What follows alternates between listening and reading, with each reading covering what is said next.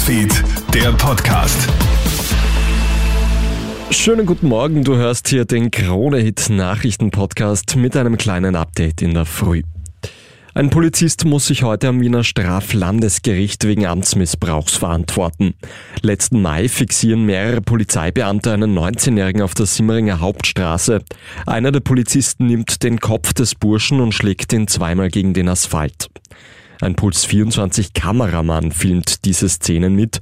Den Polizisten drohen jetzt bis zu fünf Jahre Haft.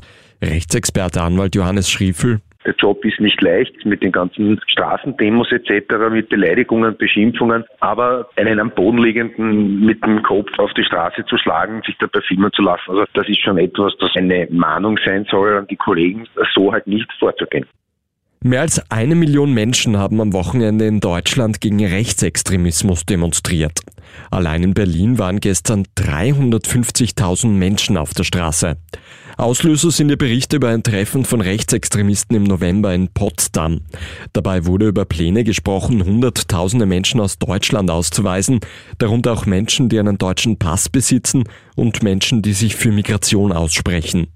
Bei dem Treffen der Rechtsextremen waren auch Österreicher mit dabei, darunter der ehemalige Chef der Identitären Martin Sellner.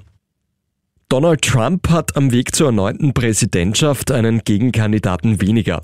Der ultrakonservative Republikaner Ron DeSantis steigt gestern überraschend aus den Vorwahlen aus und kündigt an, Trump künftig zu unterstützen.